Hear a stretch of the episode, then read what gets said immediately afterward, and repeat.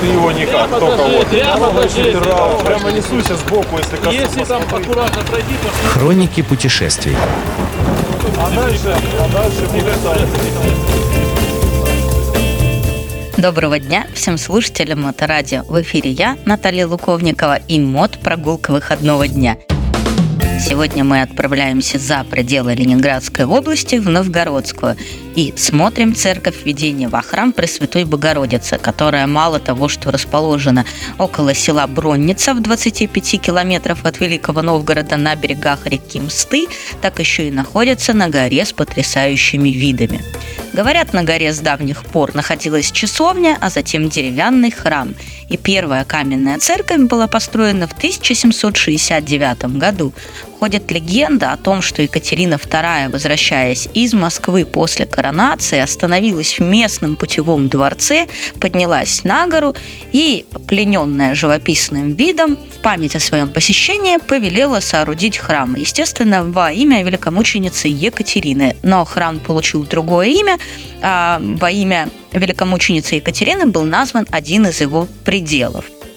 В 1828-32 годах здание подверглось основательной переделке вплоть до изменения фундамента.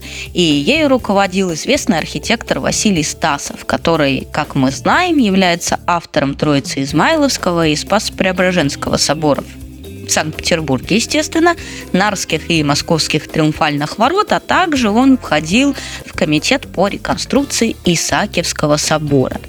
Нужно сказать, что со времен ракчеевских поселений, о которых мы с вами немножко говорили, и до 1874 года церковь находилась в ведении военного ведомства. И перестройка тоже производилась на средства экономического комитета военных поселений. В годы Великой Отечественной войны Бронница находилась в прифронтовой полосе, и на колокольне размещался наблюдательный пункт, на котором постоянно дежурили военные связисты. В 1960 году было выпущено постановление, которое включило церковь в список памятников архитектуры, подлежащих охране, как памятники государственного значения. И в 1972 году церковь была отреставрирована, но с тех пор не использовалась и постоянно разрушается.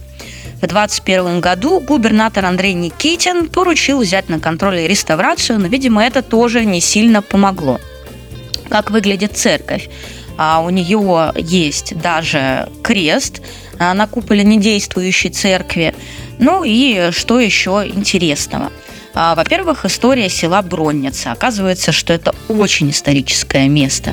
Впервые она упоминается в летописях 1268 года в связи со встречей князя Ярослава Ярославовича с новгородцами, которые просили его вернуться в Новгород.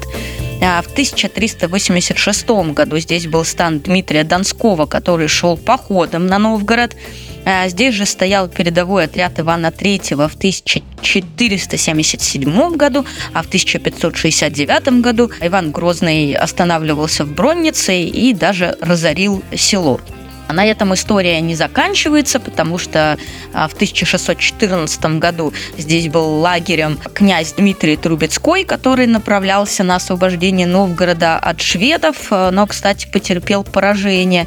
Так что данные места богаты историей. При этом а, эта история не только а, князей, но и археологическая, потому что большинство ученых сходятся во мнении, что гора в Броннице имеет естественное происхождение, хотя кто-то и говорит, что она для строительства церкви была слегка надсыпана.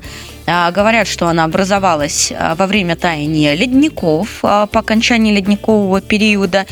Здесь проводились археологические раскопки, и во время таких работ в 1908 году здесь даже были обнаружены два сланцевых полированных топора со сверленными отверстиями и один кремниевый полированный топор клиновидной формы, которая датируется вторым тысячелетием аж до нашей эры. Ну и немного о происхождении названия села. Хотя э, точно происхождение не установлено, имеются три версии. А Одна из них связана с производством оружия с кузнечным делом, ну, бронь, собственно говоря. Но бронью на древнеславянском языке назывался и спелый колос, и бронить означало зреть, наливаться и радовать. А по третьей версии название происходит от слова брод. А, собственно говоря, вот такое село, такая церковь, Доехать вы можете, понятное дело, по трассе М11 очень-очень быстро. Можно доехать по старой трассе М10, э, которая, наверное, более длинная, но, наверное, более интересная. Всего 25 километров от Великого Новгорода, и вы на месте у подножия прекрасной горы и очень хорошо сохранившейся церкви. А с вами была я, Наталья Луковникова и мод-прогулка выходного дня. До новых встреч на Моторадио. Ждем новых путешествий. Хроники путешествий.